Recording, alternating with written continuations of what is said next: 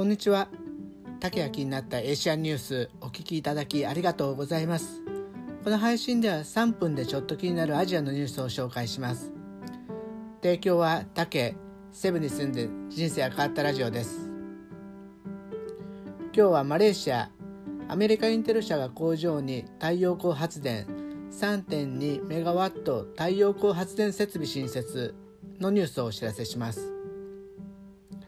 アメリカインテル社は21日マレーシアペナン州とケダ州クリムの工場など自社施設に合計出力3.2メガワットの太陽光発電設備を新設したと発表しました。マレーシア国内の総出力は4.1メガワットに拡大しアメリカ国外で最大となりました。太陽光発電開発の現地大手ネフィングループに発注し、えー、900台の駐車場と建物の屋根4660平方メートルにパネルを設置したそうです。年間で6000メガワットを発電し自社の建物6棟に電気を供給します。というニュースです。えっ、ー、とねあのバイデンさんが、えー、トランプさんから変わって地球温暖化に対してね、えー、すごく、えー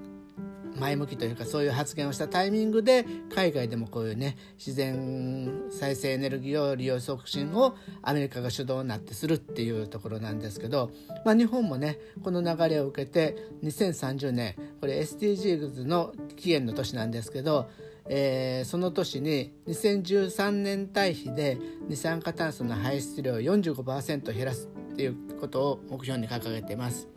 まあ、そのためには、まあ、原子力と再生エネルギーの両方活用を目指してますというふうに発言したんですけど、まあ、今なかなかね日本で原子力の 活用っていうのはハードルがありそうなんでやっぱりこういう太陽光を含む自然再生エネルギーの、まあ、コストダウンとかが注目されていくと思います。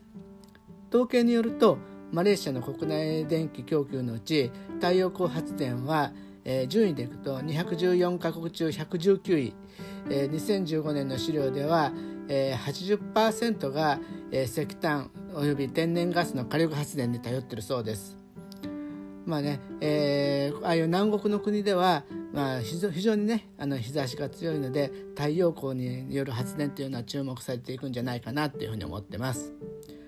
この配信ではあれこれアジアのニュースを知れて雑学ネタになる配信をしています。ぜひフォローして日々の小ネタにお使いください。お聴きいただきありがとうございました。